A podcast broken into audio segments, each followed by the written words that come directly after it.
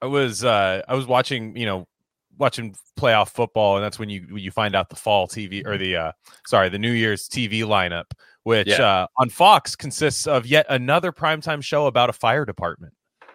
Oh, great. Another one. Yeah. I've been waiting for that. What is the mystique behind the fire department? I'm not saying what they don't, what they do is tight. I'm not saying that, but has anyone been like, you have no idea what it's like to be a firefighter? I'm like, I think I do at this point. Yeah. We all know. Yeah, exactly. Yeah.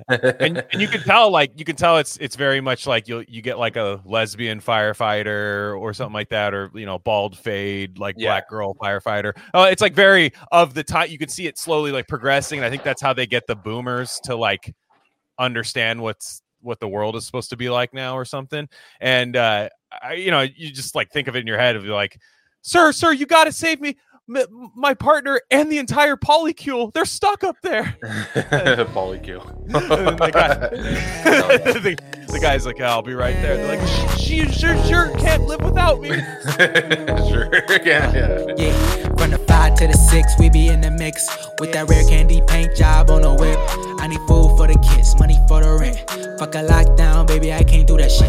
And I don't never vote, cause I'm fucking broke. And either way, I know the police ain't gon' leave me alone. On a plane, about to visit Glen Rockney. Crypto told me I should bring the Glock with me, so I packed up my piece and I'm sliding. Cause we might get caught up in a riot. Middle finger Trump, middle finger Biden. Fuck a left, fuck a right, is you riding? Know you love to see it, dudes rockin'. Ain't no politics, baby, we just talking. From the birds to the bricks, we be in the mix with that rare candy paint job on the whip. Who you with? Yeah, those shows are wild. It's crazy tuning into that shit.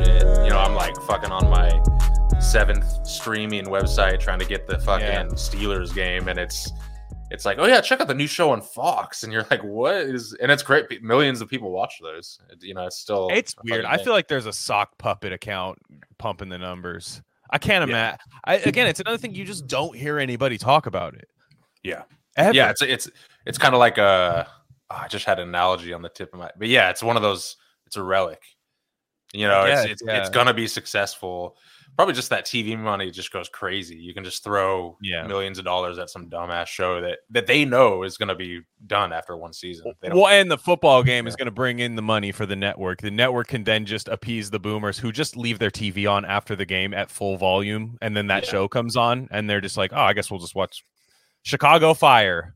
I remember after the Super Bowl last year, it was that Gordon Ramsay 3 Levels show. Yeah. Where you the basement dweller chefs had the swag ass fucking ingredients, and the we all watched it. It was like, that's way better than fire department though. Oh, that's that already right there is all it should be is Gordon Ramsay with tiers and caste systems and stuff. That's just you do that the whole time where he could just be like, well, this isn't level 3 bread pudding, just in level 3 or what. I don't know what he does, but he's just like, Mike, look at me. You fucking suck. And, but he can't on Fox. It's no, it just feels like it's a money laundering scam. It feels like Fox. I feel like Fox just puts these shows on cause boomers just leave their TV on. Yeah. I think. Yeah. And they're just like, well, the ratings are up. They're like, no, the boomers haven't touched their TV. And since it was turned on for the game. But it doesn't matter because the subconscious ads work anyway. You're going to buy Nexapro or some weird pharmaceutical, some weird shit. Yeah. And they'll be like, your house is on fire. They're like, what was it? They're like, oh, it's somebody. They had a reaction to a pharmaceutical. It's like, I knew they should have taken Advantrin. Yeah. or whatever. It's like the Truman Show. It's all product placement, no ads. I think it is. It's all encompassing. Because that's the crazy part about it all. But I just got to say though, once we get the RC compound, we're having a fireman's pole in there, 2 stories. Come on, it's a childhood dream to have one of those things. You said that as though we've just mutually agreed upon that. No, I know. You're like, it. Yeah. That's the thing we've always talked about. Yeah. Come on. You remember us talking about it? We dreamed of it. Day one. Listen to our first episode, guys. You really didn't. Don't quite think that's how it works. But I'm a sucker for all that, all that retarded shit you wanted to do as a kid. I still want to do. All those Or even just like we've been watching the fucking Pirates of the Caribbean. I'm like, I want to be a pirate now. All of a sudden, I'm like in that zone. You know, I fall for that shit so easily. It's I'm like, it's just the classic. I can tell yeah. that we're this year. I think like a theme is going to be like the things that we were into when we first met each other. Yeah. Like yeah, 2002, like 2004 core, you know, yeah. stuff. I think is going to be the like, because I'm doing reading Lord of the Rings, and I'm just like, yeah. what the fuck? I'm like, yeah. I'm back, and yeah, I'm listening yeah. to Misty Mountain Hop, showing my dad, who's like, yeah, I know that's what that is. Yeah, you know? yeah, exactly. Yeah, my dad, you know, just like. Are you Reddit now? Yeah. Well, I was Reddit in yeah. 7th grade, pre-Reddit. I was. Yeah. Proto, you know, yeah. You merely adopted the Reddit Batman. I was born in it. Yeah. And, yeah. I had just an absolute pull the fire alarm woman situation. Not my wife. I tweeted about this, and I think a couple people like were under the impression that it was my wife. I told the story to my wife, said I was going to say it on the pod, and she was like, "You got to make sure they know that's not me doing this." And I was like, "Fair point," because this does sound like something that like. A wife would say to a husband. This was actually not your wife. Though. I knew right away. Yeah. No, but they don't know. These people don't know. These people, you know. But anyways, this is like a relative, a female relative, older relative of mine. Mm-hmm. Very much in the leaves their TV on with random streaming Zoomer shows popping up and stuff. But so we were watching the game at my parents' house. And this is my female relative says. We're laughing. And then my dad's birthday's next weekend. Now my dad's a Rams fan, and my dad is such a football fan, as am I. Where when asked what he wanted to do for his birthday, what day of the weekend and what time he wants to do it, it was all around whether A, the Rams won and there was a game. We didn't want to do it during the Rams game. B, what time do the Niners play? So that was his other thing, and that still was yet to be determined at the time of what time they would play. Now, we live where 49er land. My dad hates the 49ers. So I made the joke. I said, yeah, you don't want to get caught in downtown Campbell when the Pride Parade's rolling by. And I said that it would be the Niner game is the Pride Parade. The Niner fans are homosexuals. That's the joke. And 3 people out of 4 laughing. This female relative just goes, you're 33 years old. Yeah. And I'm just getting started, dude. I'm just fucking getting started. Yeah, come on, dude. You thought I would grow out of this shit? Come on. Dude. I know. Yeah, what the fuck? First off, thanks for telling me that my craft is still honed and fine. Thank you. Exactly. Thanks for telling me I haven't lost my fastball. Second off, it looked like Nick Mullen. You're Chinese. Like it was said in the same way. And I was just like, what the fuck? It was so strange. And I kind of stood for a second. I was just like, I couldn't let it go. And I just go, so? And then everyone's like looking at me, Glenn, come on. Like, you know, just don't move on. And I was just like, yeah, so what? Like, you think like somebody wouldn't say a gay joke when they were like 33 years old? Yeah. It's something you grow out of. Like, you just like don't joke about gay people anymore. And then I'm just like, in my head, I'm like, that does happen a lot, though. I've heard like a lot of, and it typically is women. I think there's some young guys that do it, but it's more of like a, like making fun of an older guy kind of thing, like you fucking old bastard, like as it's different. But I know when women do this thing, like where I don't know, 2 guys having a podcast and having fun or something, they'll be like, you know, imagine being like 33 years old and having a podcast with your friend. They always, there's an age limit. Well, I wish you met me 6 years ago before I was doing all this fun stuff. And I was just fucking miserable. Like, you would have loved me. We're going to get you right back to the episode, but I just wanted to let you guys know of a few other things we offer at Rare Candy Industries. We have a Substack with free and paid subscription options. Free subscribers get access to all written content. That includes Bob's Red Pill. That's the best thing going on the internet right now. Trust me. Paid subscribers get full access to our premium episode feed. And that's just every episode we don't necessarily want to share with the general public, if you know what I'm saying. Again, that's rarecandy.substack.com. We also have merch. That link's a little long for me to say right now, but go to the description, go to our merch store, and find a shirt that's right for you. We have Rare Candy shirts, Dr. Bronner soap label shirts, Rishi mushroom shirts, all types of stuff there. Check it out. There's got to be something for you. And lastly, check us out on social media. On Instagram, we're Rare Candy Pod, but on Twitter, we're at Rare Candy Pod 1. All right, enough of that. Let's get you back into the episode. That's my thing with them, is they always think that the camera's on them. Libtards. Yeah. Like, real. This is a Russiagate libtard that told me this. And they're like, they always think the camera's on when when rules need to be followed. So I was like, these are all people, like, no one was going to call my job or call, you know, anybody and like besmirch my name because of the joke I made. It was just something like, it was as though a TV audience was watching us and they were like, oh, I need to like let him know that he's gone too far. And you know what? I'm with you here. It's so okay. Even when there's like a group of girls and they're doing their dumb girl humor, yeah, kind of weird stuff that I don't fucking get. I'll never get. I won't like trash. I won't like stomp on their parade. I might be like, yo, like later to you, I'll be like, that was so dumb or something, you know? Yeah. But it's like, come on. Yeah. Why are you trying to kill the fucking vibe? You know, what the fuck? Yeah. I know. Also, like, what do you do for fun? You know? Yeah. And she's not even a fucking Niner fan. Like, yeah, it's not even like I dissed her fan base or anything. She doesn't even like football. I was just like, I just said gay, the pride parade, as though she thinks I like am going to like cause a catastrophic event at a pride parade because of a joke I made like that. And that's why like the show, The Curse, just ended. I have very mixed feeling, actually not mixed, worst ending of any show I've ever seen in my life. But 9 out of 10 episodes are absolute masterpiece, perfection. I have no problem with them.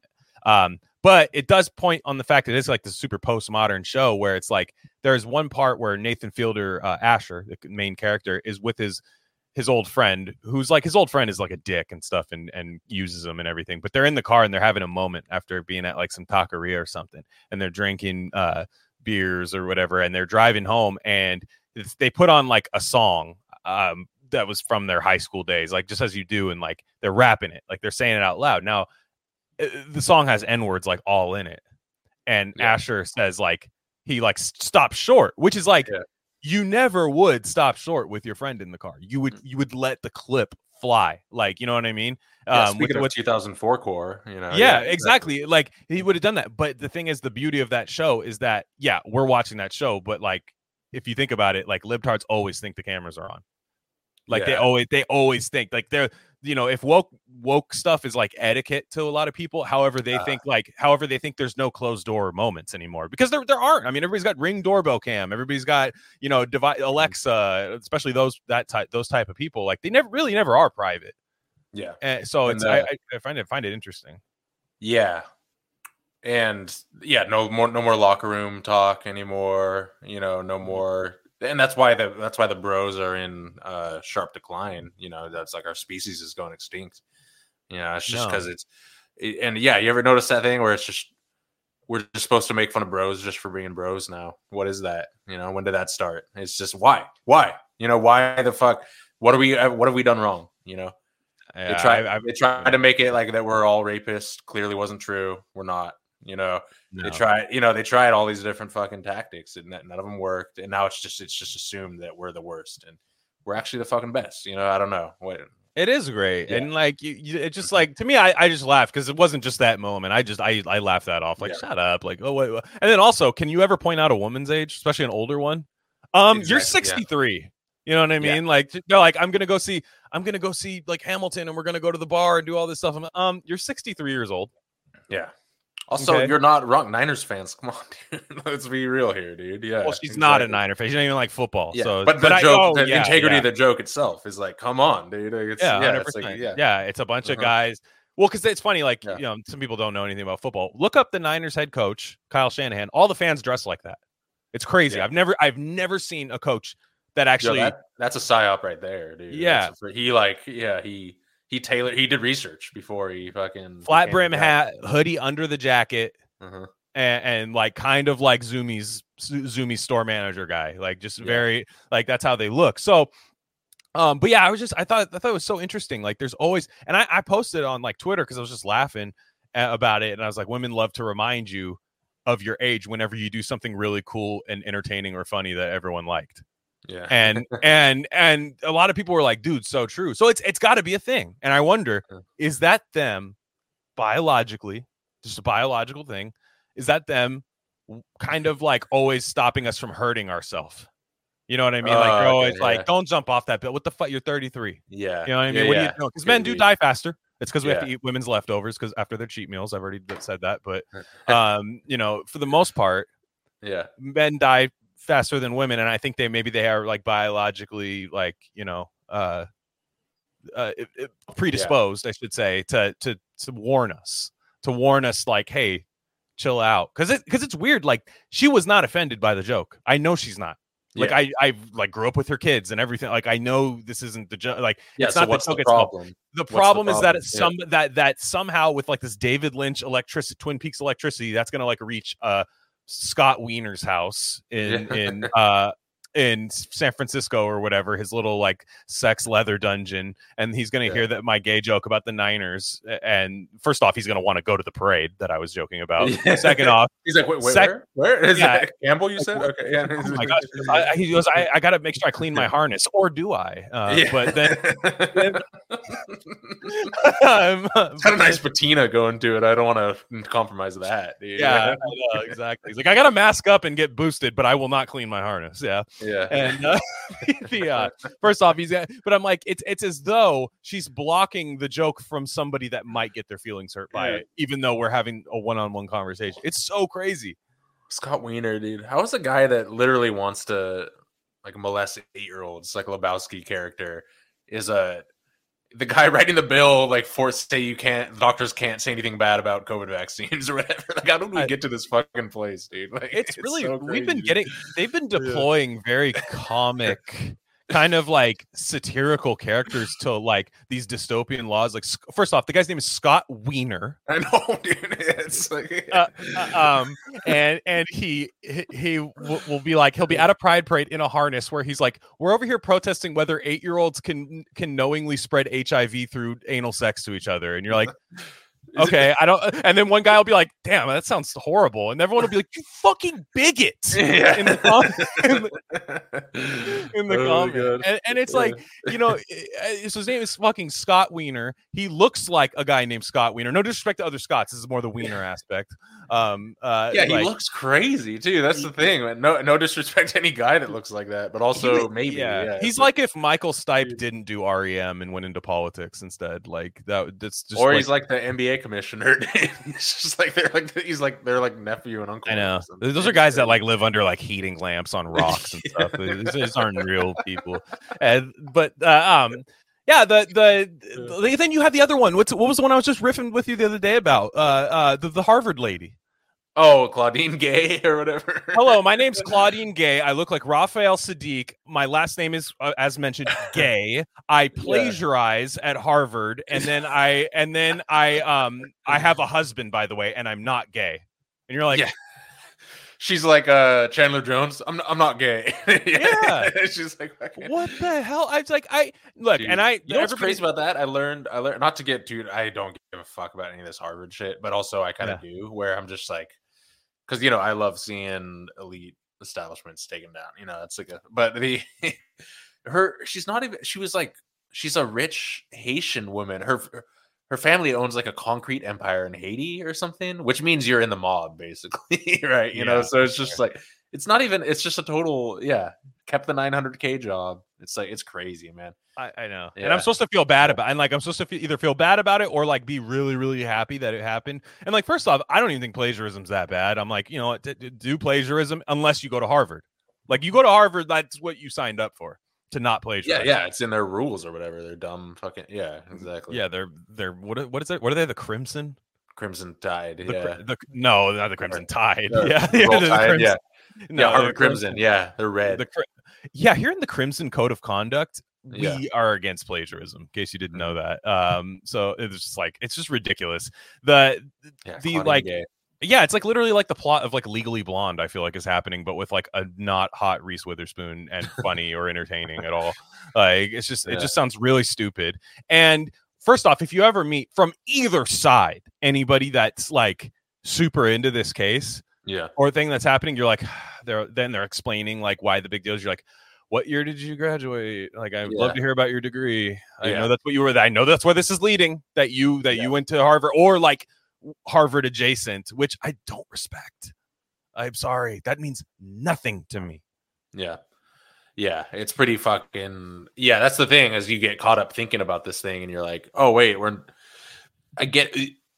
people act like this is going to delegitimize them. Like, this is going to be the thing that it's still going to be the same dumbass fucking place that it always was. You know, it's just no one's shocked by any of this. Yeah, exactly. I know. Yeah, and the people they love that little world that they create for themselves there. It's so fucking funny. I loved the college chat in the Discord, dude. I was like, bar after bar was being dropped. By what happened? That was happening. I think either while people. I was asleep or something. Like what? I didn't actually scan up for that one. Just literally just shit that we like. I swear, it's like, am I writing this? No, who is this? You know, and it's just people that. Well, one dude was like, yeah, I'm like 3 credits away from graduating. I just couldn't bring myself to do it because I literally didn't want to be associated with these people. And I'm like, hey, that's like us, you know, kind of the same thing, you know? And yeah, it's just crazy. It's just crazy how people into adulthood, they make that like a central pillar of their personality. And it's just a weird part of life, I think. Andy Bernard archetype was true. I think the Ivy League kind of like the Ivy League like underachiever is the one the most happy about that they went there. You know, like the one that didn't get the sick ass job is always like, well, that was the last cool thing I did. Exactly. Yeah. So like But the thing about the Office writers, they're all Ivy League people. They're all like making fun of them, but it's one of those weird like self-reflection things. Sure. But they are those people too. It's kind of, you know, even when you make a joke about yourself, you still are that person. I don't know. That's interesting. Of course, yeah. I mean, of course. Okay. And but yeah, like the college thing's funny too because I remember watching when the Rose Bowl happened. Every single year, without a doubt, somebody thinks they're the first person to ever point this out, to ever make this point. To just decide that like that they just cracked the what is it, the mantle, the crust of the earth splits open because of the take they had was that wow, the U.S. military can fly these planes over this game and make millions and billions and billions and bajillions of dollars at a game, but we still have to pay for college. I'm just like. Yep. Yeah, the flyover thing. Yeah, they love doing the flyover thing. First off, wouldn't you rather that's what planes were used for like military? If you're I was just going to say. Dude. Yeah. That's one of the sickest parts of any fucking sports game. You know, I would join the Air Force if that was the job. They're like, dude, the world is great right now. Everybody's on Rishi. Everybody's great. Yeah. Everybody's like, we're all one human consciousness. There's peace on earth. We just need you, dude. Fucking Texas is playing fucking Wisconsin next weekend here at the Rose Bowl. Fly over, dude. Like fly over. We're going to just maybe, hey, double back if you're feeling cocky. And then we're good. And that could be like the next Top Gun movie. Yeah. Like it would be so sick, dude. Tom Cruise being the guy who like flies stuff over and like witnesses a murder happen at the Rose Bowl or something. That could be like the next through the aerial view, you know? And then that could be sick. But I laugh because I'm like, dude, first off, I don't know how you can look at society and I think most people have a negative view of society right now, whether you're liberal, conservative, or anything. You're kind of like, something's not right about the world. Whatever the issue you think is where people vary. What do you think causing that? But for the most part, I know nobody can land on this and look around and go, God, we need more people with college degrees. Yo, that's what I'm saying. I'd rather have the planes than you have some communications degree from USC. Because it's never anybody like that's. There's never anybody that's like whenever they say like what they're studying, they're like sociology and The Simpsons. You're just like, I'm so glad that you on my tax dollars. I hope that you're able to achieve your fucking dream. Yeah, dude. And the problem is like you get to that point and we know what happens in college. Colleges are not based. They don't base and red pill you unless you seek that out within certain factions of the college. But for the most part, like the curriculum is not going to be based. I know some people on the inside that are doing their thing. Shout out, boys getting active. But the way that I just can't imagine thinking like, wow, we need more elites. We need to cheapen the college degree. Because I'm like, I'm kind of one of those people where like I don't think college. I'm down for college to be free, but let's cut how many people are in it by like a third, by like at least 2/3. Yeah. And to be honest, like half the people go in there for like medical. I'm like, well, what are you going to do once you get to your fucking job, weirdo? That's the thing is, okay. So this is the main, not even like the vibe thing that I have against leftism that we've evolved to, but just the pure nuts and bolts of it is you guys think that the only issue with society, like the Kyle Kalinske kind of take, is like, oh yeah, the problem is that people are making money off vaccines. Not that they're fucking horseshit and it's all fake and dumb. Yeah, you know? Right. Because that's the easy thing. They're taking the easy way out. Like, oh, we just got to fix this one thing. Everything else is perfect.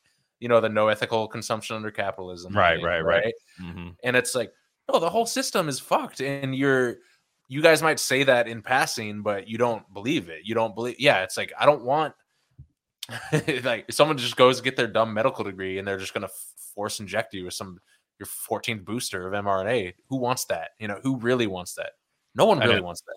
And so it's just, yeah, these again. And that's the funny thing is, ironically, when we talk like that, we're actually doing the leftist thing that they should be doing, is looking at the deeper power structures behind what's happening, blah, blah, blah, whatever horseshit that, you know what I mean? Yeah. Where it's kind of like, you're like looking at things with nuance and looking at things. So I don't know. It's just, I mean, you know, I'm sure we've talked about this many times before, but yeah, like, oh, I'm sure the world would be a fantastic place if college were free and nothing else changed. That's it. Yeah. That's all we need to do. That's it. Oh, and same with health insurance too. Just got to pay for everyone's health insurance and nothing else will change. It'll be fine. Right? Yeah. Bullshit, it's good things will happen. None of the bad things. Yeah. It's like, it takes hard work. Like, it's going to take 50 to 100 years, 200 years of hard work and hard conversations for humanity to move past whatever we've created. And guess what? All the people that want free college and the free healthcare think that I should die for not getting an experimental vaccine. Right? And it's just so like, oh, why do I trust you? You know, why do I trust the world you would create would be better for me than what is already happening now? Right. Yeah. And I think that's 100% true. And then you still have the problem with the rat race at the top too. We're like, okay, you get your degree, you are stunted, but your adulthood is stunted, which that's objectively true. It's what happens in college. You just don't grow up as fast when you're still going to school. It's just, I don't think that's a bad thing to say, but I just mean that's what's happening. So like more people go to college because it's free, more and more and more people, because they see that that's an opportunity. So everybody stops. Then what happens is like every other job, which, look, I don't say that people should get into like blue collar labor because it's taxing and it's like not great and it's whatever. However, it could be better if we actually told people like, hey, maybe like you should just get into like concrete technique, and then start when you're 18. That way you can retire when you're fucking 45 or whatever, like with, you know, good union benefits. And that way, I'm sorry, we're not just importing migrant labor because everyone's in fucking college. We need non-college option. If you want to become an accountant, there's got to be a way for you to do it without going to college. And we need the opposite. We need, if you want to be a concrete tech, there needs to be a 2-year plan for you to go and be able to do that right out of high school or at any age, right?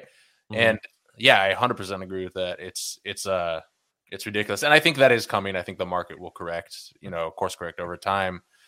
But yeah, and the other thing is, like, I say this from a Gain of Fiction perspective. We have more people graduating college than ever before, and no one reads a fucking book anymore. Dude, it's like what are we? So you go to school to study humanities, and you don't even read humanities. You don't even read books anymore, and it's all so fake. You know, it's so completely fake. That was so funny, dude. How funny would it be if our junior year English teacher saw what we were doing now, just reading Emma and shit? Yeah, I know. I'll be like, hey, you know what? Like, we got you. You know, like, hey, we're doing. You would love this teacher. You know, the card teacher that we had. Yeah. But yeah, but that's what I mean. Like, we stunt everyone's growth that way. You just because there's the new globalized market is to just put a bunch of fucking soillennials in college, or and Zoomers, whatever. I guess we're past the millennial college part, but put them in college. All this backbreaking labor that, like, I'm sorry, used to at least pay a little bit better, or at least to scale. When that happens, then that can get imported to where the fact is like, then you have the people who don't win the rat race, people who get the stupid sociology degree or the, you know, history degree and don't plan on teaching or anything like that. Then those people end up having to work in that said industry, the temporarily embarrassed millionaire that works at the, that works at, you know, whatever establishment, making, you know, enough to maybe rent a room somewhere or something. When that happens, that is literally the worst employee of all time. I know it because I am that guy. Yeah. I literally am that guy that's in construction, but it's like, I always feel like fucking Julia Roberts, pretty woman. It's like, you're not like the other hookers. You know what I mean? Like, I am like a little bit embarrassed by it. Not that it's below me, but I just feel like I should have done something more when really I should have just jumped into this shit out of high school and I'd already have 10-12 years under my belt. Yeah. Like, I'd probably be in a different state, but I'd have more money. I wouldn't be in debt. And I wasn't going to do anything with that degree. You cannot tell me that the average American person knows what they're going to do with a college degree if they get it. I'm sorry. It's not the case. You need to be like specialized with it and go there. And if you're going to learn to code, do those things. That's not a bad thing to be doing at college. I just don't, I hate this idea that it's like, we need to expand the markets. College needs to be for everybody. It's like, it absolutely does not. No. And again, it's just, and it starts in high school too, where, you know, people go at different paces, right? It's just, you know, some people like, why do we need, I don't know. I do think there is interesting stuff happening, and people, it's very easy for most smart people to like finish half of college by the time they're a senior in high school. Right. I don't know. I can't wait to have kids, and like, just, I'm not going to do like homeschool, but I'm going to do like a little hybrid something. We're going to do some hybrid blend type shit. Definitely not doing the regular thing, at least not in the beginning, for sure. It's just so, it's dreadful, man. This is a huge passionate topic of mine, just how horrible it is. Cause I'm a product of that system. I reached the top of that mountain and like was, you know, in terms of academically or whatever. Right. And it was just like, oh, this is garbage. This is just one of the worst, you know, if it was completely, you know, the biggest, disappointment of my life without question. It was just realizing I had been conned, you know, and again, I don't blame anyone for, you know, I take responsibility for it and everything, but I was like, man, I don't want to be like, and that's the thing is, you are either, the way I see the world now, and I know this is like, might be too intense for some people, but if you're smart and you stay in the system, you're a retard and I can't trust you. You know, it's just, and I get people have to make money and, you know, do the 6-figure thing. I get that.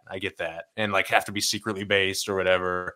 You know, I totally understand that, but it's like, I'm not even like just keeping a job. Like a job is a job, whatever, you know, if you're coding, having fun, doing your thing, but but if you're in it, if like you're a doctor and you're not Pierre Corey, you're a fucking dipshit. You're fucking, I have nothing in common with you. You know, it's just, you have to be like insane, like a Pierre Corey ass doctor to be cool now. You know, there's no in between. Right? Would you agree? Would you? Oh yeah. I'm sorry. Like I don't care that we put our face out there. Like it's just when people do the you're 33, it's like, dude, I fucking left. I completed metamorphosis. I completed metamorphosis, and you're jealous because you're 60 and you didn't. Like, I'm sorry. Like that's delusional. Some people might like listen to that and know that I didn't finish college. I don't make a lot of money. I don't have a lot of money, but I feel that way. That is delusional. However, I feel free in delusion. Like that's why I gravitate towards Dostoevsky. I feel freedom within the delusion. And like, that's kind of, perhaps I'm headed on that arc. Like it might happen, but I'm like, dude, I probably would have, I'm again, too vain to ever kill myself. But if I would just slowly eat myself alive to a death at 65. If I just did this, you know, if I just did that, what these leftists are saying I should be doing. And like, there's just only ethics and never anything that's morally correct that I agree with. It's always just ethics. Well, if this exists, it needs to be available to everybody. Well, if this exists, then it needs to be available for everybody. Well, if the thing that exists is horseshit and cheapened, if it is existed to everybody. That's the thing. That's the thing that people can't understand is that there is a value to things that you pay for and things that are rare and things that is why, and I'm not like a STEM guy by any means. I mean, that's how my brain works. You know, that's traditionally I am a STEM guy, but that's why people say like, oh, you go to school to get an engineering degree because that's rare and that's hard. And that's not, not just handed out like candy, although probably now it is, you know, I don't know. But you know what I mean? Or it's like you get in the NFL, that's rare, that's hard. Takes hard work and it takes a certain skill set and it's a meritocracy. Playoff season right now. There's only going to be one team winning the Super Bowl, right? Mm-hmm. We're gravitated towards things where we know there's an authentic cost. There's a real price to be paid. It's a real signal. It's not just some noise, right? And one thing about being a parent, like when I think back, like when my parents or other parents I see is they're horrible at determining what is real and what is fake when it comes to their kids. They want the fluffiest. They just want the complete, soft, handed on a silver platter kind of thing, just as long as it looks cool, you know, which is kind of weird, you know, because I don't know, again, this might change when I have kids, but I feel for my kids Like, I would almost be a little disappointed if there wasn't a little rebellion in there, right? Oh, I would almost be disappointed if they were, if my kids are normie, you know, and it can happen, you know. It's like, I'd be like, I'm just, you know, I'm like, bro, what are you doing, dude? Come on, what the fuck? You know, I would laugh so hard if you had the normiest, like, not even like preppy, but just like normie. Yeah. Like it just happen, like, dude, it could happen. Yeah. Just like, dad, we clearly went to the moon. And like, you're just like, dude, shut up. And like, and then like, and then, like, you know, you pass away like a vegan, you like, you know, you just like turn into like herbs floating in the air or something. And then, you know, your son is like, you know, 46, and he's just like, man, he's like, yeah, I fucking miss my dad, dude. He's fucking, he was right about that. And then he's red pilled at 46. That'd be 100%. Sick. Yeah. Great, beautiful movie concept, I think. From the 5 to the 6, we begin this with that red kitty paint job on the wheel. I need food for the kids, money for the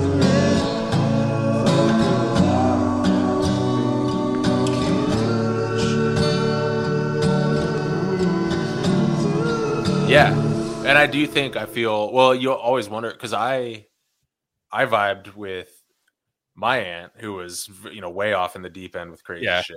And, you know, maybe I'll have kids and they'll more vibe with other people in my family that are more normie. And that's beautiful too, you know. But all I'm saying is, like, if you raise them, that's the other thing is, you know, my kids are remote viewing from fucking age 5 onward, dude. You know, that's going down. You know, they're going to be like, so they're never not going to believe, because they'll, you know, there's no way they're going to be Neil deGrasse fucking Tyson, right? Because they're like, oh yeah, I know what's in that envelope over there, or, you know, I know what you ate last night for dinner, type of shit, right?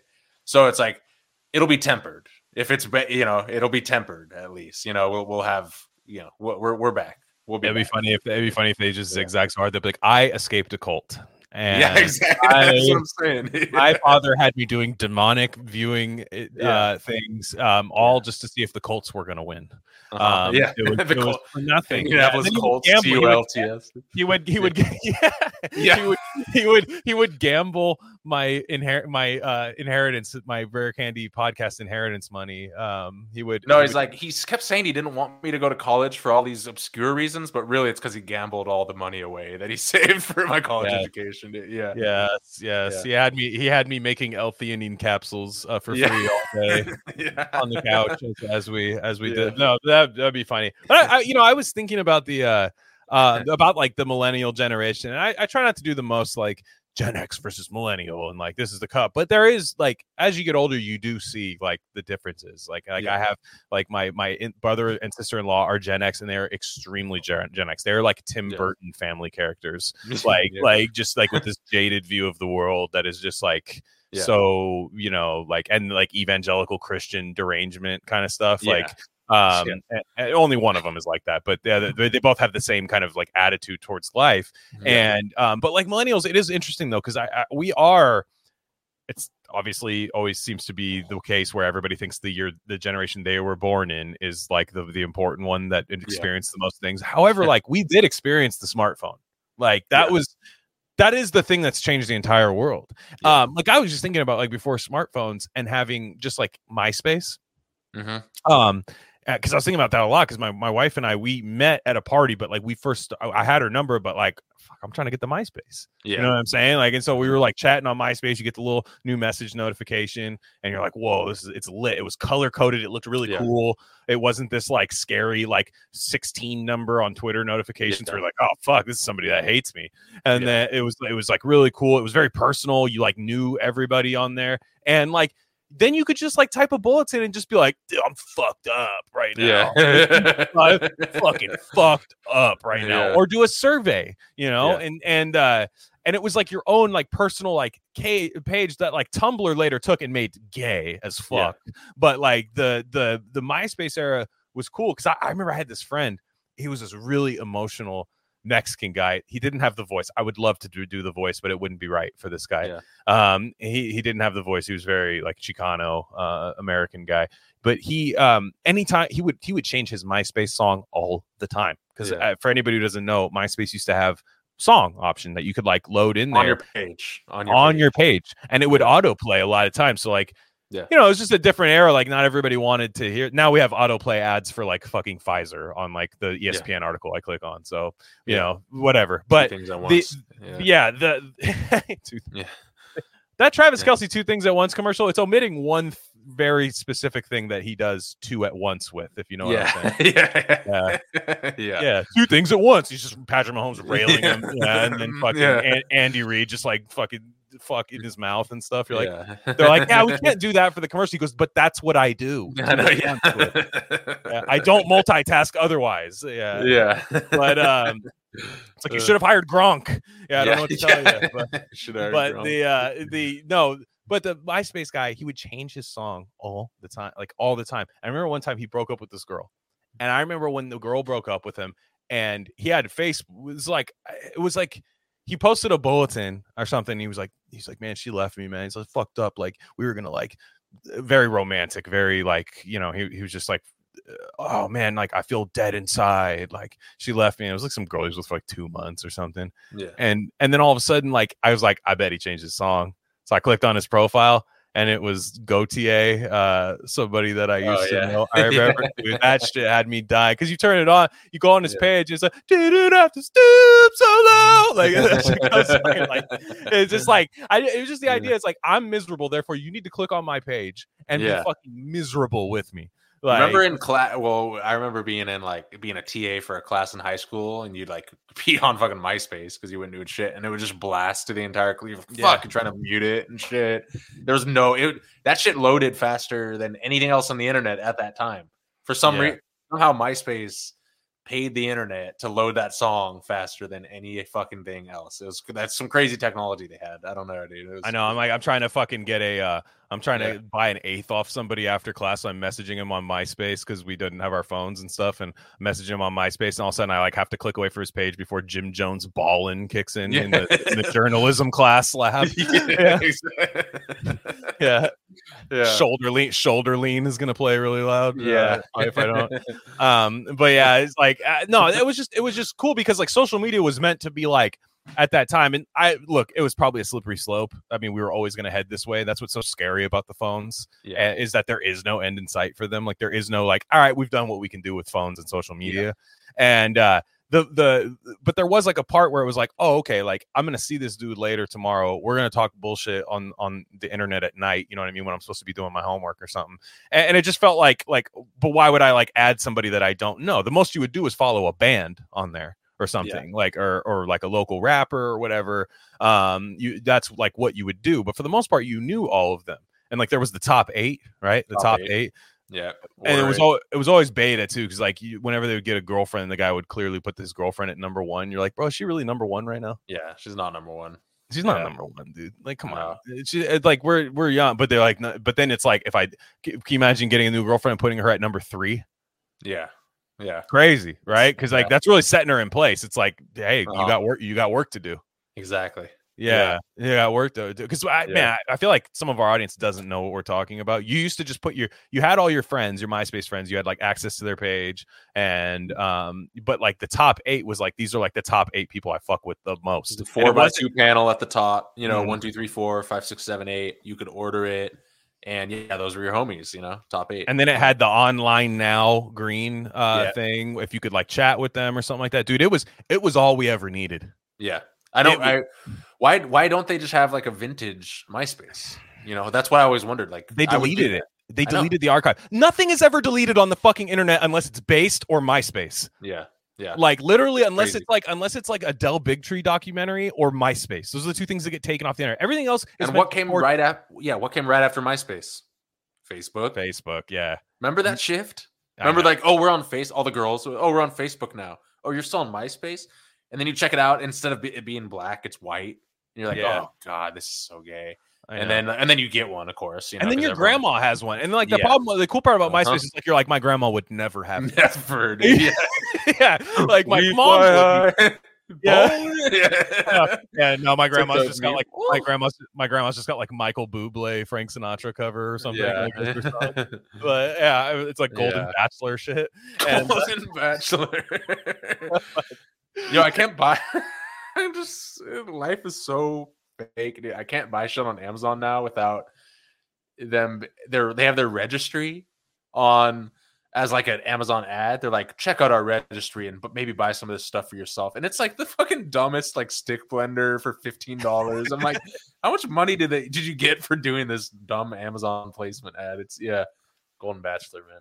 By the way, speaking of Psy, I did watch the first. We were just bored like maybe a month ago or something, and I put on the first episode of The Golden Bachelor. I streamed it. And so my girlfriend, her mom, and her grandma, they watch it together. Her grandma's like really into that type of shit. I thought you were gonna say she was on it. No, yeah, that'd be funny. Yeah, but first of all, man, the grandmas were not on the show. Were not as hot as I thought they were gonna be, dude. I thought they like. I'm just saying, yo, I'm down with some grandmas, man. But I'm like, yo, these are gonna be like the top of the. Nah, dude, they're like, there's like three good ones. Anyway, can you imagine being the Golden Bachelor, like the guy they select, and you walk into the house and you're like, no, like you could see in his face, dude. You could see like clearly there's like a not hot one coming. Yeah, the guy is handsome. Yeah, like he's a good like Dos Equis man kind of like totally. Looking guy. Like yeah. Like he looks good. Yeah, he's a dork though, dude. He's a fucking straight up dork. But anyway, we watched the first one. And so they've already watched it. They know who's gonna win, all that shit. They've seen it to the end.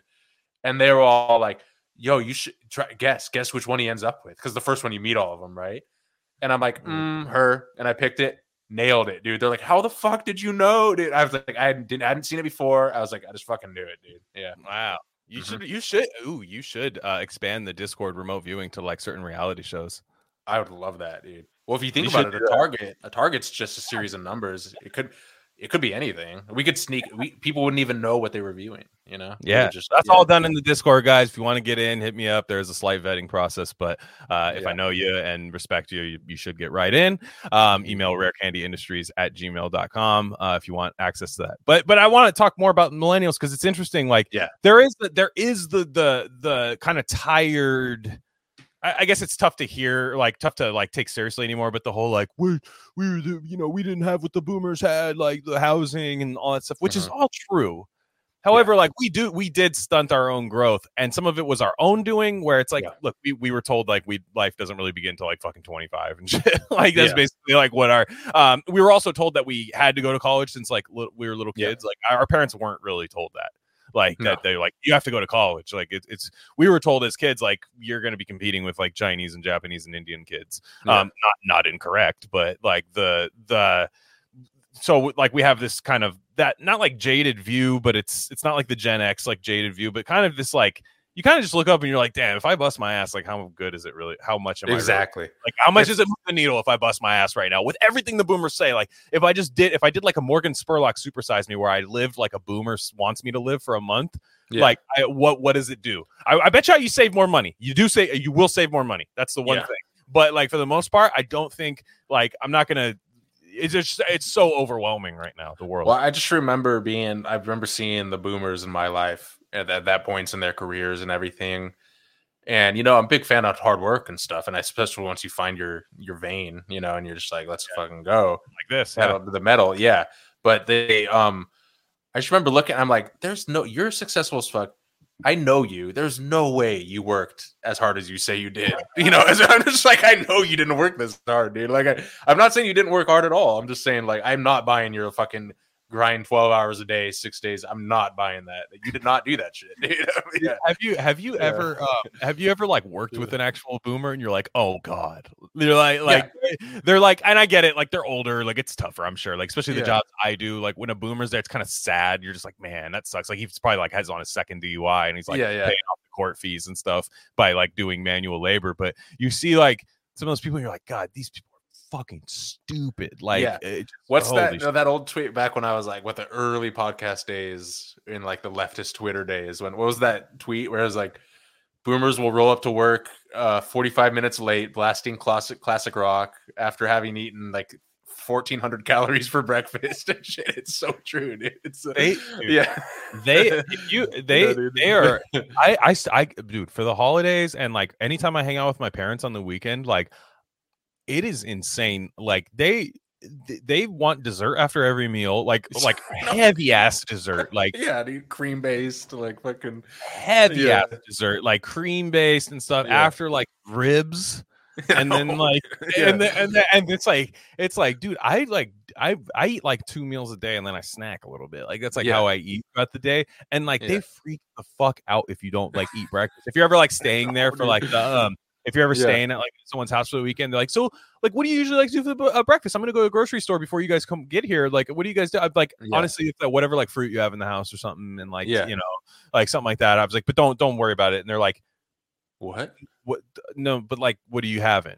Yeah. And then they're like, you don't like, they're like, don't just say that because you don't want me to go to the grocery store. I'm like, no, I just don't want you to buy something that I just won't eat. Like it's gonna die. Jimmy Dean sausage links, exactly. And it's like I'm like, dude, no, they're something else. And like I just think that that like they're just like they're I like them. They're efficient to the point of like they're just efficient. Like they go along with what needs to go along with. They're kind of like, and I kind of at times wish I had a little of that with me. But like if they see something's bullshit, they're like, we'll just laugh about this later about how it's bullshit. That's like how cool. Yeah, they're cool. So the Gen X and millennial critique of boomers is true and accurate, but it comes with this vitriol that's, oh, I fucking hate them. And I'm like, yo, I'd much rather hang out with them, dude. They're hilarious, dude. They're fucking great. They're fun to hang around with. You know what I mean? Yeah. And unless they're like turbo MSNBC, like they went down that rabbit hole, and that's a goal. Which definitely tanked their stock a little bit among the generations because they fell for that. They got really they got that West Wing stuff that happens. They cannot love it, and they love institutions, man. They love institutions. If you look at a lot of the espionage like movies, like the skits, like movies that I love, like 3 Days at the Condor, like all these amazing, like cool. It's like Robert Redford's like, I got to get out of this building so I can get the story to the New York Times about how the world is going to hell. And it's like, dude, the New York Times is gonna throw that shit in the fucking trash, dude. I know. They're gonna call you. They Watergate. They think Watergate is how everything works now. You know, and that was like one. You know that they think that's how. Like I said, dude. Anytime you just tell them that documents are involved, like they're just they're in. They don't care about what happened to the documents. They might not know what the documents even say. They're just like, but anytime somebody touches documents they shouldn't have, or loses documents, or whatever, anytime that stuff happens, they are locked in. They're like, they don't like the Fauci shit is my question. No. What's that one thing about though? I agree. No, I love your documents take, but it's like I'm just mad at them. Well, there's a chain of command. It has to be said by the person, the institution. The institution has to tell them the story. Yeah. And they get that they are not like us where we're like, I'm smarter than Jake Tapper, like, or like at least more ethical, you know, like, and like I watch Jake Tapper, or, you know, any of these guys on TV, I'll be like, I know the real story. They're like, of course, you know, the real story. You're the, you know, this guy who gets paid to do this for a living and stuff like that. But it's like at the end of the day, when you take a boomer to a restaurant, guess what? They never trust the guy that's paid to take the order to you. They always think the waiter screwed up. They always bring it up and it's really awkward. And I'll be like, hey, that guy gets paid to do this. So maybe just let him, you know, chill. Yeah. And I'm like, unless the server is being like straight up, just like mean or something, I don't say anything. Because I'm like, at the end of the day, I'm like, we should have just ate something at home. You know what I mean? Yeah, 100%. And it's gotten noticeably worse. Boomers are from a time where like service actually was like mattered and stuff. Because that's because it was done by people who were never going to go to college and weren't jaded, like fucking people who failed or like 100%. Didn't get a job out of college. And now they're, you know, working at fucking Smash Burger or something like that, pissed off and then your burger costs more. And they are shittier. Like, I get the boomer complaint about that, but I hate when they bring it up. It's like no one is satisfied now. Yeah, like from any angle. Burger costs more. Boomers aren't happy with the service. Servers hate their life because they're supposed to be a fucking, like, child psychologist or something. Yeah. You know, making $190,000 a month. Yeah, it's, I don't know. Yeah, it's like everything's, no one's happy with it. They're correct. I just hate it because it's like there was one time, dude, there was this guy, a boomer, very loosely related to me, that we went out with. To this really nice restaurant, ritzy part of town. And I'm like, already don't fit in. I'm like dressed nice, but like even then, like I'm wearing like their throwaway outfit type thing. And so one guy orders, and you could tell this guy was definitely like, give me the wine glass, farting it, like Prius guy from South Park was kind of like how he acted. And he's like, dude, so he got Macallan, which is a Scotch. There's like Macallan 12 number. I have no idea what the numbers mean, but he was like, oh, they have Macallan 12. Let's just say that much. Yeah. He brings it out. He gets that. I don't even want to know what that shit costs. They don't even list that stuff on menus with the prices. So like they bring it to him and he's like, thank you. They get the like round of drinks going. Everybody's just like having a good time. We're talking. And like, I wouldn't care if they made a fucking mistake on any part of my order. It all looked delicious and great. And like the servers were good. So the server who did not pour the drink comes over, hands him the, this guy, the bougie guy, the Macallan, and he sips it. And then the guy's not two steps away. He goes, this is 33. He goes, this is 30. And you have to smile, that boomer smile where like, they like, they're like, gotcha. They're like doing this like PR thing, but like wanting you to know that you fucked up. Like, this is 33. They go, 33's got the smokiness that 12 doesn't have. I look, I have 33 at home. I wanted 12 because you guys have it. And he was just doing this thing, and it was like so fucking embarrassing. It was like couples fighting, like when they fight in front of you and you're just supposed to like sit there and take it, and it was so embarrassing. And then like when the guy leaves, they're like, everybody, because it's etiquette, went along with him and like, yeah, I can't believe they screwed that up. And I'm like, the guy didn't screw up. He grabbed a glass of brown liquid that the bartender go to the bartender if you're that 100%. Mad, like you saw who poured the drink, but he's tearing up this guy. And I'm like, shit, man, like that was bad. And like they like I remember that story I told about Cracker Barrel a couple weeks ago. And like for me, I would never do this, because once I'm done and I'd rather just laugh about it or something. There were multiple people, boomers, like that I told that story to, and they were like, you have to email the corporate Cracker Barrel corporate office. Let's get to the bottom of this with the Cracker Barrel. Dude. Can you imagine that if you go to college for like, you know, all this year and you're like, where do you work at? It's like, the corporate office at Cracker Barrel. And you're like, dude, he's playing the little golf tee game where you like they put on the table the like wooden peg game where you have to create like, you know, empty spaces or whatever. just doing that at like Cracker Barrel with a big thing of sweet tea or something. Like, I couldn't imagine that. Like, that would make me laugh a lot. Like there was a guy who was like the head of like a porta potty cleaning company, like, and he was making good money, but I was like, damn, dude, he's just like, just a shit wagon company, dude. That's what you do. Like, it's always it's never gonna go out of business. Like, it's a great job to get into. But I thought that was good. My last question, and then we have a mailbag question. Again, mailbag hotline 510-256-9850. Call it. Some good stuff on there. But since I was talking about like millennials now, when I was talking about like, it just seems like you can't really. We don't seem to have that mobility, you know what I mean? That mobility to move up. And like, even if you just like bust your ass, you kind of just like have like $1,000 extra for like a week. Like that tends to be the ceiling for like anybody doing like hourly pay.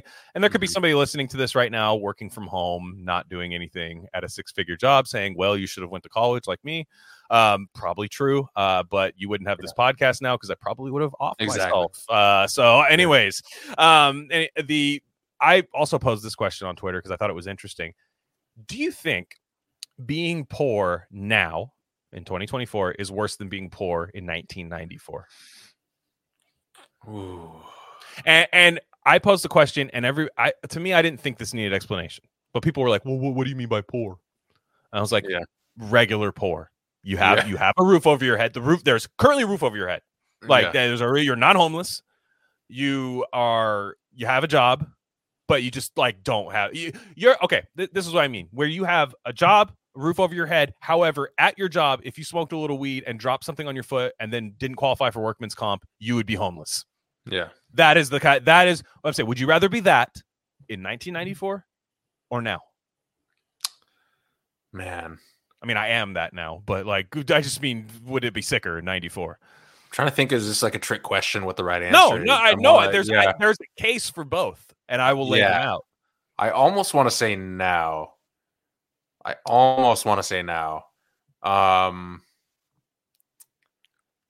Yeah. I feel it's easier to be like healthier now than it was. Like if you're poor in 1994, you're eating like Ruffles with sour cream dip for dinner, you know, or something. I don't know why. I just think that. Versus now, you could kind of like get some better shit for the same. I don't know, you know. Mm-hmm. I don't know. What do you? Tell me? Like, what's going on here? I'm gonna pick 94 for one reason, because of the mobility. Because I think you could still hit it big. Like you could still and by hit it big I mean like okay, I work hard, I can go to like another state, kind of work at like a, you know, kind of entry level job for a while, move up, become the manager there, and I could probably have a house. Right now you can't do that. Like right now our generation, especially where we live, or you know, you too, but like where I live is like you're, for the most part, like there's guys that make like engineering salaries that still rent a room somewhere because they got in too late or got here too late or something. Yeah. It's really, really tough. So I do think in 94, I also think like for one, like being poor now is like really like it's you see the like DoorDash guy that's like hustling and he's like running around with like this like lukewarm bag of food, like looking for an address and stuff. Like everyone's like, damn, that guy's poor as fuck. Like, you know, you look, you're like, damn, that guy doesn't have any money. Now I feel like in like 94, it was like people could tell you didn't have money because of the side of town you lived in or whatever. But for the most part, it kind of felt like you could like be a vagabond a little bit, kind of like live out of like kind of like ride around, like find like odd jobs at places and drive around and stuff. Like it felt like a little bit easier to do back then. Now the way I'll say that maybe I'd rather be that way now is it's easier to hustle, it's easier to entertain yourself. Like you can get like a couple streaming services and watch your shows. You can like, you know, you can splurge on like a meal here and there or something like that. Like unless you're like destitute, which you know, I do think more people are now. But now the thing is like I think back then your floor was a lot lower in 94, but like your ceiling was higher too. Like you could you could really like after a while, like you could like, you know, you could stack up money and like if you were smart with it and like save it and like it could actually like having like, you know, 40K in the bank could have like got you something, you know. You could bubble back then and be completely change your life. Now like you said, you get a huge increase in your salary and still be like, how the fuck am I going to pay daycare or something? You know, it's just going to be some crazy, you know. It's like now we're all more comfortable and we all have easier access to stuff and we all have phones and everything. But we're all kind of, it's like, we're all like poor together now or something. It's like, the playing field's like leveled or kind of, I don't know. It's weird. 100%. Like, it's just like, and for me, like, you know, you didn't grow up with a lot of money. I didn't grow up with a lot of money. Like when I was a kid, I didn't even know we were poor because I was an only child. So like I wasn't getting hand-me-down. I didn't see like the clothes I'm wearing on like my brother 2 years ago, you know, like everything I got was from the store or like a gift because it was like the kid's here, you know, like, we're going to buy this once. And so that was like kind of thing until like high school when I was just like, oh yeah, that's those numbers that I don't recognize. They keep calling. They're not selling us things. They're actually trying to collect money. Yeah. And you know, graduating in 2008, there was definitely that issue and stuff too. Yeah. But I just, to me, like there's some funny replies I got. One guy said, I'd rather own nothing and be sad, 1994, than own nothing and be happy, 2024. Damn. Yo, bar. That's a bar. Dude. Yeah. I think that might have been the best case for the 94. It's just like 1994 sad is not a bad place to be. Yeah. Because 1994 sad, you're not like depressed. You're just sad, you know? Yeah. Here in 2024, you're happy and you're fucking depressed. Well, and also like now you have like even the average like poor person will have like social media and stuff, and they kind of have to like they can kind of like curate a profile or something like, you know, and just be like, oh, I'm like I'm this, I'm that, and like it becomes a little more sad. You want to like hide how poor you are and stuff. But like back then, it was just like, I don't know, you just like knew who the poor kids were, and like you knew, I don't know, I just felt interesting, but you know. I do, and then other people have said like, well, yeah, but there's like, you know, a lot more Section 8 like housing and stuff like nowadays than there was back then. Like, so maybe, but also there's just more people. Yeah, I think like there's just, you know, it's nuts. Like there's you can hustle now. You can hustle now, but the hustling, it just is like to stay afloat. It's like if you don't have any money 1 week, you can go get like $300-$400. Yeah. You can. It sucks. It's going to take a long time. You're going to have to do Lyft, DoorDash, all these things and kind of just like ride around town. But like you can do that. In 1994, it was like, shit, dude, whatever my job pays is what my job pays, you know? Yeah. And it, you know, you could always try to do that. But no, I thought that was kind of an interesting, thought experiment where I'm like, because, you know, capitalist people will say like or like people that are, or not even that, I'll say like there will be like communist people that think it's worse now because we're in like late stage capitalism. It's like it's yeah. worse now. It's worse now, and it's going to accelerate to, you know, miserable consequences. I don't know. I don't know about that, but then you'll get some people that are like, it was better in 1994 because of X, like the more like reactionary thing. And it's like, but you could make a case for both is all I'm saying. By the way, you hear something like that, leave. If you right there were like yelling, like, you motherfuckers are wrong. Yeah. Leave a voicemail for next time. Like we'll play it on there. Like I think like it's fine to call back to stuff. I have no problem with that. But speaking of the voicemail hotline again, 510-256-9850. We got another message from Down Under. I know who this guy is. I'm not going to say it because he didn't say his name, but his voice might sound a little familiar to you guys too if you're on the Gain of Fiction. But anyways, this is a really very extremely relatable thing that happens to me, and it seems to happen to everybody else, and it's a Rishi-related question. When you try to spread the good word of Rishi, sometimes people give you weird answers. So here we go. How's this going? Got kind of a two-part question here about Rishi. Basically, whenever like I have someone over and they maybe complain about a health problem, and I say, oh, you should try reishi or one of the other mushroom supplements, and I'll be like, here, I'll make you a tea. But they'll always say, oh, I'm on this medication. I'd have to check if it would interfere.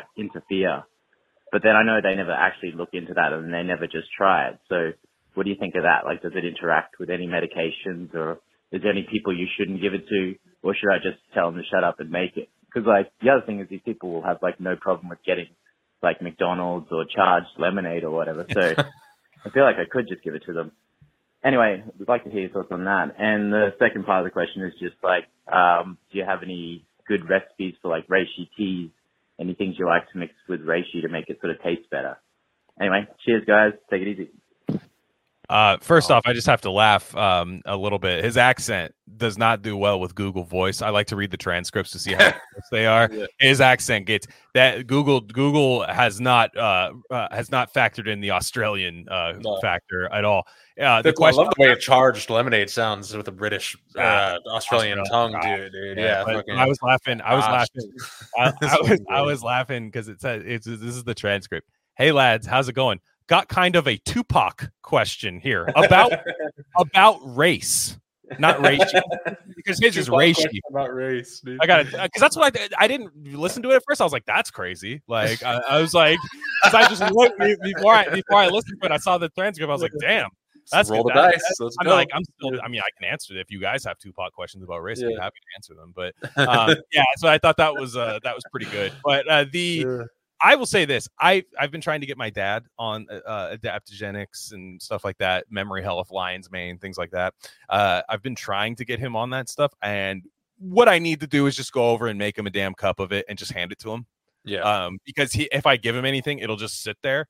And like I was trying to get him on MCT oil because MCT, we like bought him a book for part of his birthday gift. Like, wasn't like some educational. Like, I'm not a bad gift giver like that. Yeah. Like, I gave him something sick and that. But it was a thing about like MCT oil and like coconuts, being for like coconut based stuff for like memory and things like. And it was cool. And so I gave him that, but he got like capsules, which I'd never heard of, coconut oil capsules. Yeah. I guess that's what he did. I don't know if those are working or not. I hope he's still taking them, but I was like, hey dad, like this is actually really good. If you have this, like even just a couple times a week or something, it's helped me with like my memory and like retaining information. And then like, I suggested it to my mom, who I kind of knew this would be like kind of weird because this wasn't said by his neurologist and stuff. Yeah. And he has a really top tier neurologist, and she'll go, oh, we have to see if that works with his medication. And I was like, I had 4 beers with him last night. Yeah, no.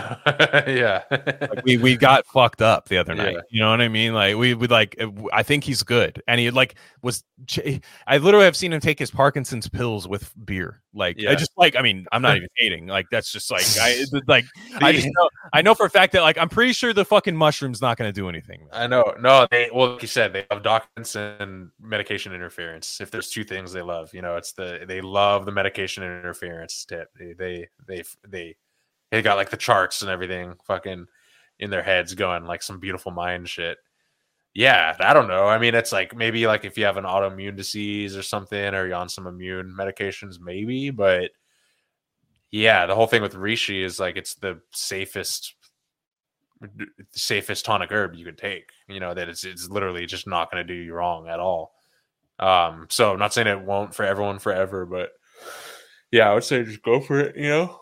Well, one thing I would do hate, I hate when you make someone drink, because I've been there where you're trying to get someone into it, someone that maybe needs it, they're a little stressed out or whatever, and you make them a drink and they drink like half of it. And I'm like, yo, I'll finish your cup. Like, I don't want this to go to waste. Like, this shit's expensive, dude. Like, let me finish this for you. You know, it's like, yeah, that's it's worth, yeah. Man. I know. It is the worst. It like good. It tastes like it's not like it tastes bad, and that's why they didn't finish it. It's just yeah. Well, that was the second part of his question, because he said, "What do you do to make it taste better?" I just do a little honey. Right now, I don't. I like honestly haven't added anything to my reishi tea in quite some time. Like I just got used to it. Like I said that one time, like I thought the batch was a little bit off because I was like, "This tastes too good."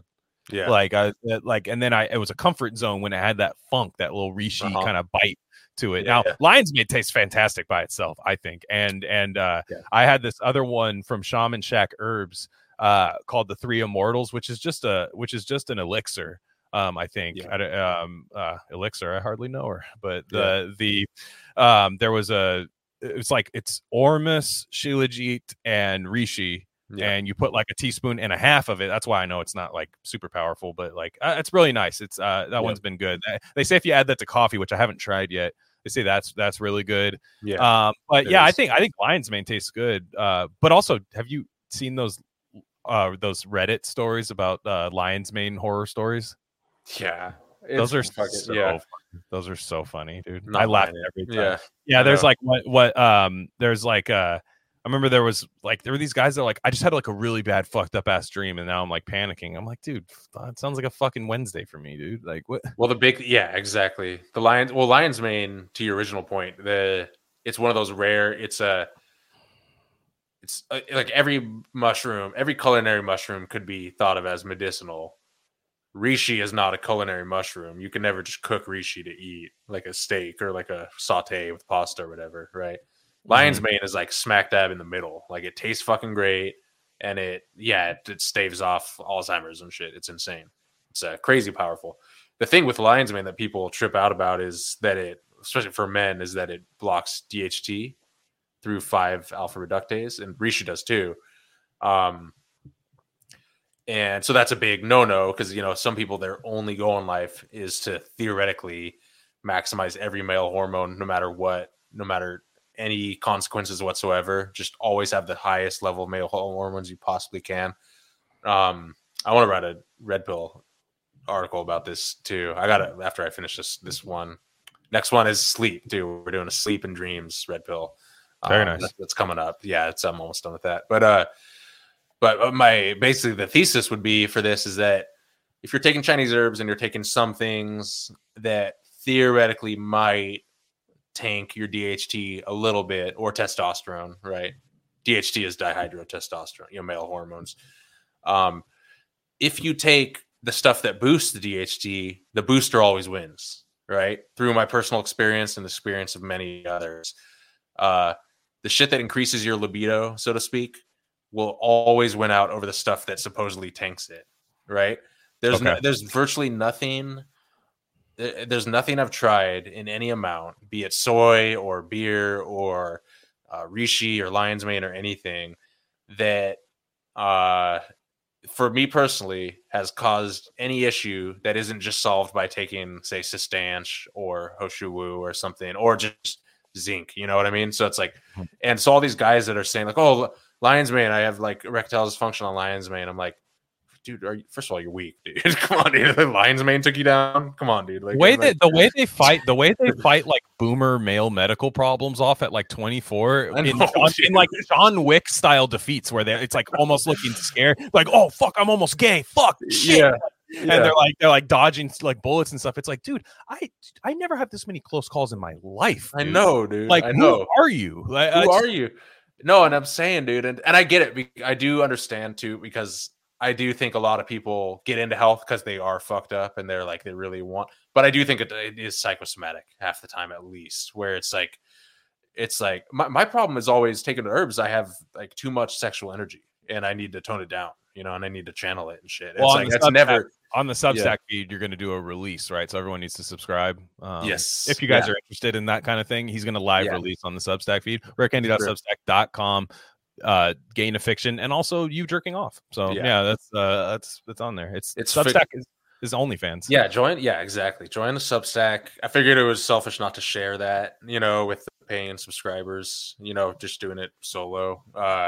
And by the way, I'm officially and we talked about it a little bit. Yeah, we're gonna launch a hippie nonfiction book series as well.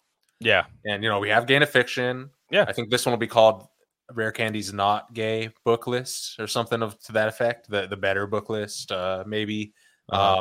You know, the something along those lines, you know. But no, I'm just kidding. But yeah, I was like, I see the Gain of Fiction. I want this, but I want it for all this weird esoteric shit. So if you have recommendations, I already got a long list.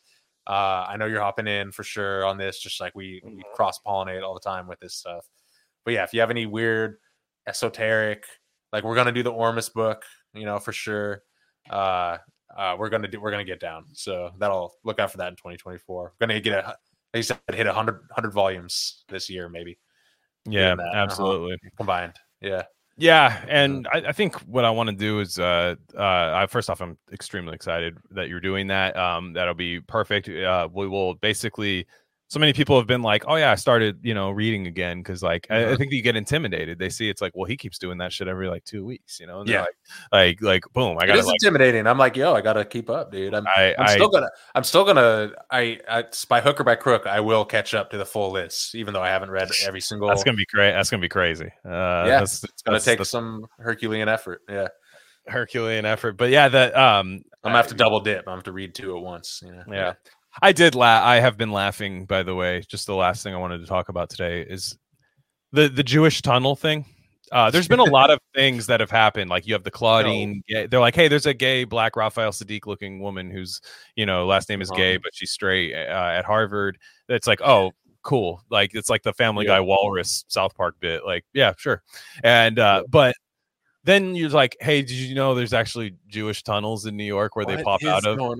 And then one of them was like, yeah, one of the tunnels is like right under like the Jewish Children's Center or something. Like, I'm just like, and then I'm just kind of like, okay, like, is that like, is it, I when that first happened, I thought that was going to be like the misinformation campaign, like bait, where they're like, whoever reacts to this, we can censor them because like they're ping pong pizza kind of thing. Kind of like, it would be like, it would be just like, you know, I don't know, like somebody doing like something really stereotypical. It'd be like a woman, like with like double D's, just like 2 inches from your face, like clearing beer off the table and like close to your face.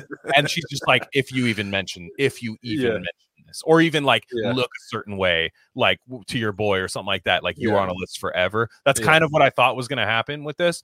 But I laughed because like there's so many people like, can if you're Jewish, can you just laugh at that? It's fucking funny. It's fucking funny. Like it is really, really funny. It's really funny that there's Hasids who are anybody who knows like a Jewish guy compared to a Hasid is like completely. It's like a different person. It's not the same thing. So like if you're just like a Jewish guy who like probably has a Christmas tree in his house, in December, like you know, like probably like hasn't celebrated any of that stuff. If you can't laugh at like. That happening, like that is hilarious, dude. What? So it's real because they never debunked it. It's real, right? The cops are involved and shit, right? It's real. But then, like, of course, like Eric Adams was like, "We're investigating the Jewish tunnels today." Like, just and what is it? I saw the video of that classic like New York ass cop where the Jewish guys are clearly like, "Look, we're just trying to expand by digging tunnels," and the guy's like.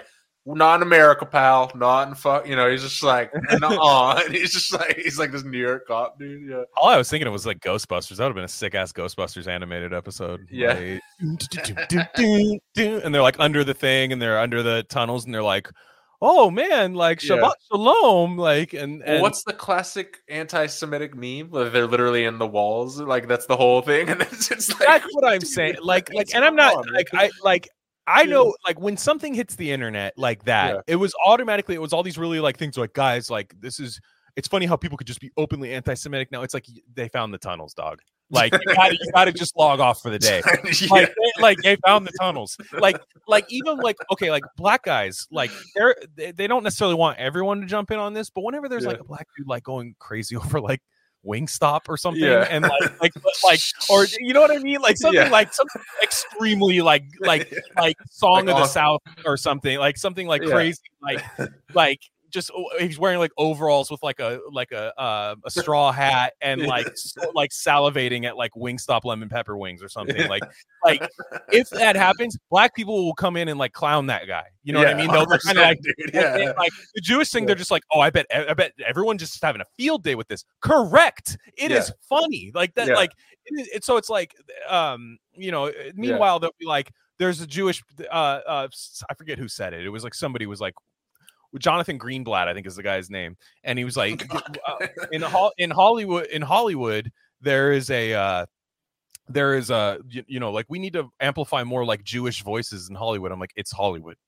No, dude, it's all that's amplified, and for good reason. They do a good job. Like they make good stuff. Like it's just you know all these things, and then like the other day, I'm sure this guy has some good talking points. But I was just laughing when I was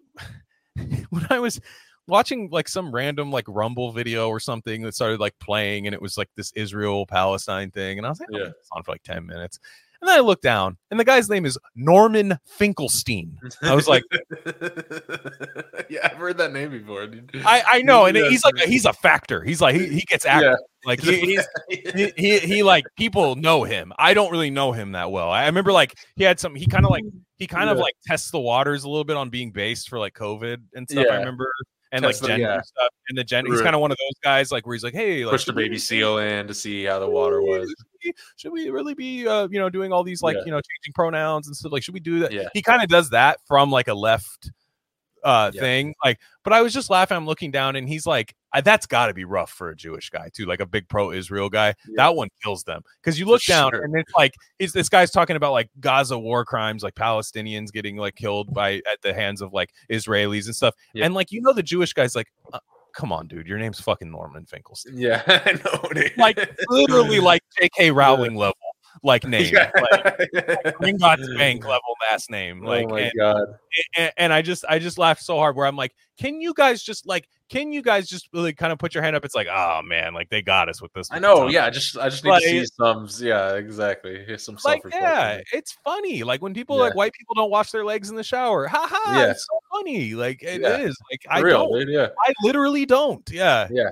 I don't. Do you? Yeah. Why would you wash your legs in the shower? And then it's black people. I'm like, dude, you guys get ashy. Yeah. Yeah. Really different complexion. You guys need to. We don't. It's fine. So apples and oranges, dude. Yeah. It's like. You know, it'd be really 100%. Funny if a black guy was late to work. If that happened, but like, can you imagine? Like, no, if he pulled up, he's like, "My bad, I have to wash my legs when I shower." Yeah, it's an extra 1:30, dude. It's like, how many like Patagonia ass bosses would buy that? Like, they're like, they're like, he does have to. I have to do that. Yeah, yeah, yeah. It's like that. Who's the guy that was on Rogan? He's actually, I really cool. The guy that the only reason he went on Rogan, but he's actually pretty esoteric, is because he got famous for going into random Starbucks and asking for reparations coffee. You know, he'd be like, "Yeah, I heard that you guys are giving free coffee for reparations." You know, and he's like a black dude with dreads, and he like, and they're all like, "Oh yeah, we heard that too," and they're like shaking, giving him a cup of coffee. Dude, that is why that dude's the curse.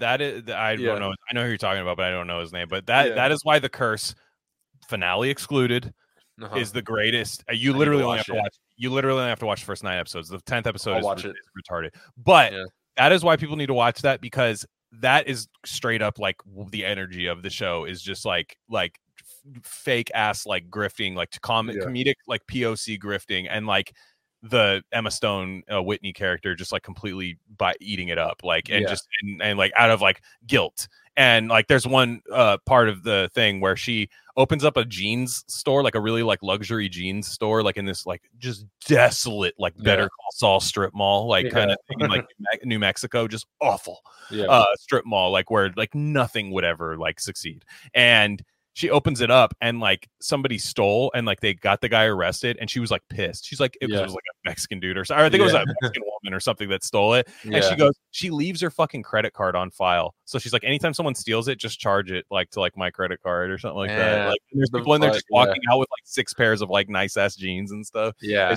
It's just like, it's that type of thing. Like it's really funny. So is that in Hollywood? Is this like a tide turning thing, or is this a unique show?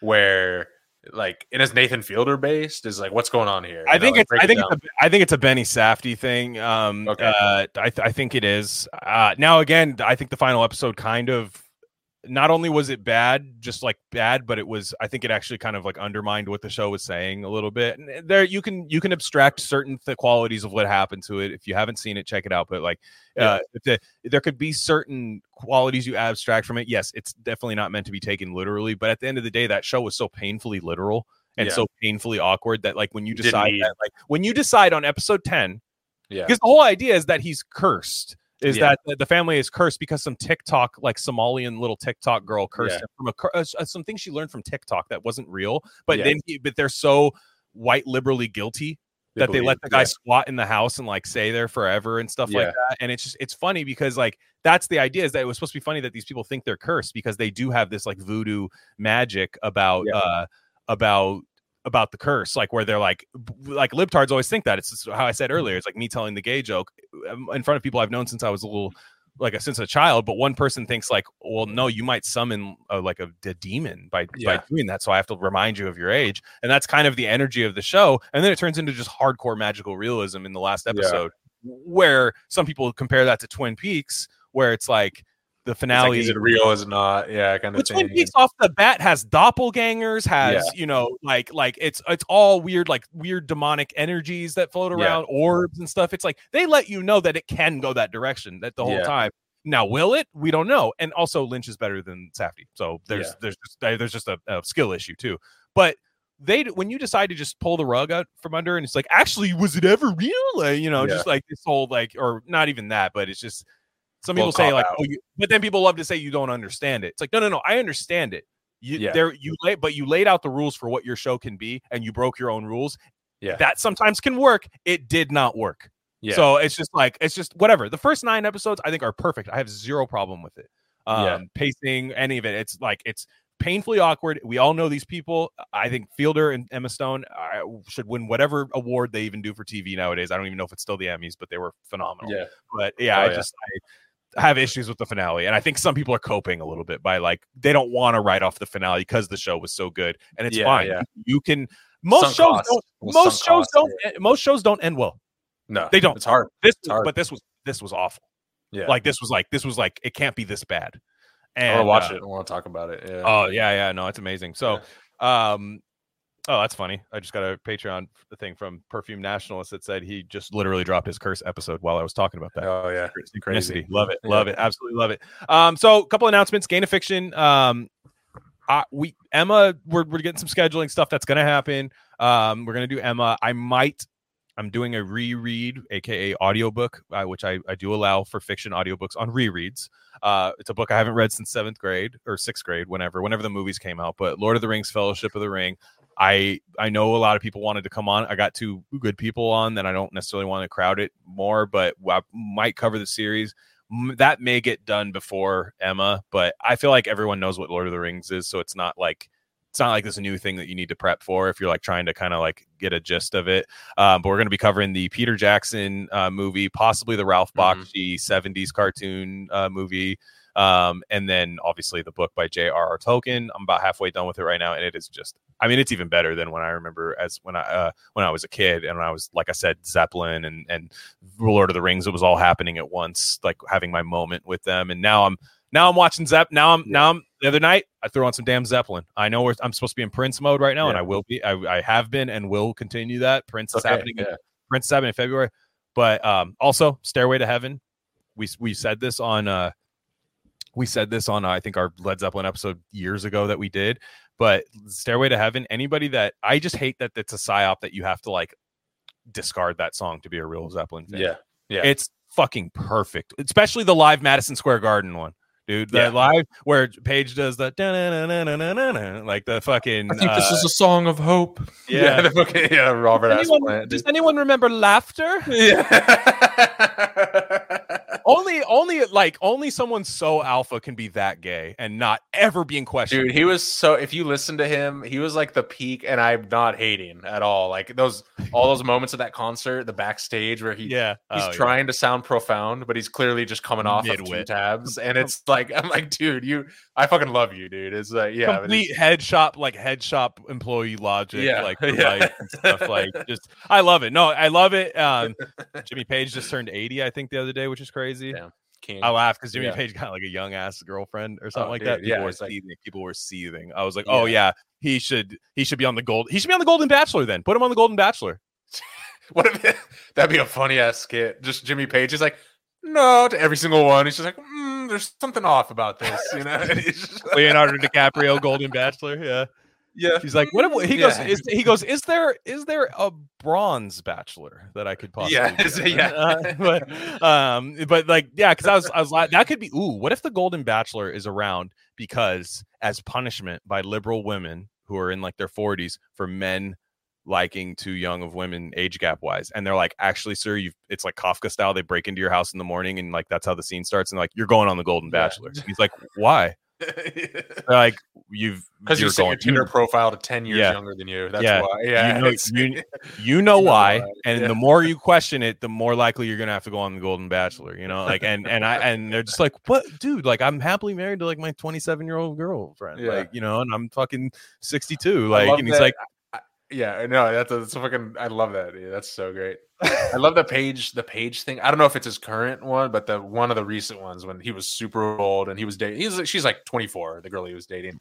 But the vibe he goes for is like a 24-year-old Hot Topic chick. You know, it's so funny, dude. I love it. Fucking Sally from Nightmare Before Christmas. Because that's like what a rocker is now. You know, it's the only like. Yeah, that's like the cool rock thing. She's like, I love you so much, and I thought you were so cute when I first bought the Song Remains the Same shirt from Hot Topic. Like, but yeah. Does anyone remember laughter? I mean, it's so funny. It's just like I'm sure that worked for you, man. Like I just goddamn what a Wasn't band. That crazy?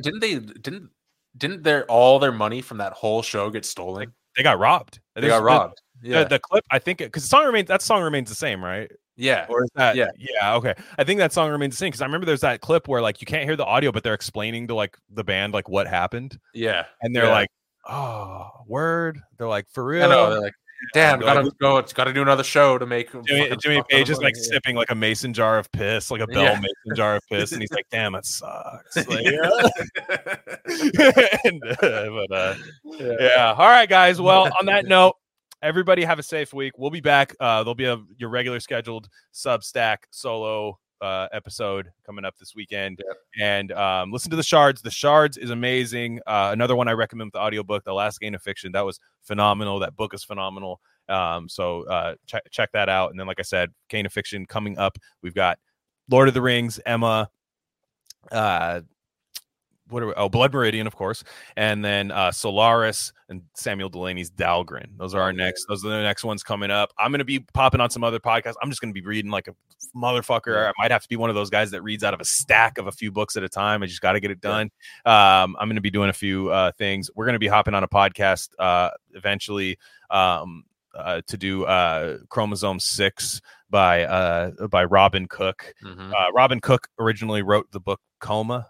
That became the Michael Crichton movie. Mm-hmm. Robin Cook and Crichton he was kind of like the Stevie Ray Vaughan to the Jimi Hendrix. I mean, he didn't die, but like he was like in the sense where it's like Stevie Ray Vaughan and Michael Crichton. Like Michael Crichton had the massive like generational success. And, like Stevie Ray Vaughan lived slightly longer, but it's like, you know, was just not, he's like the heads know him, you know, like for sure. So we're gonna be checking that out at some point. That was really good.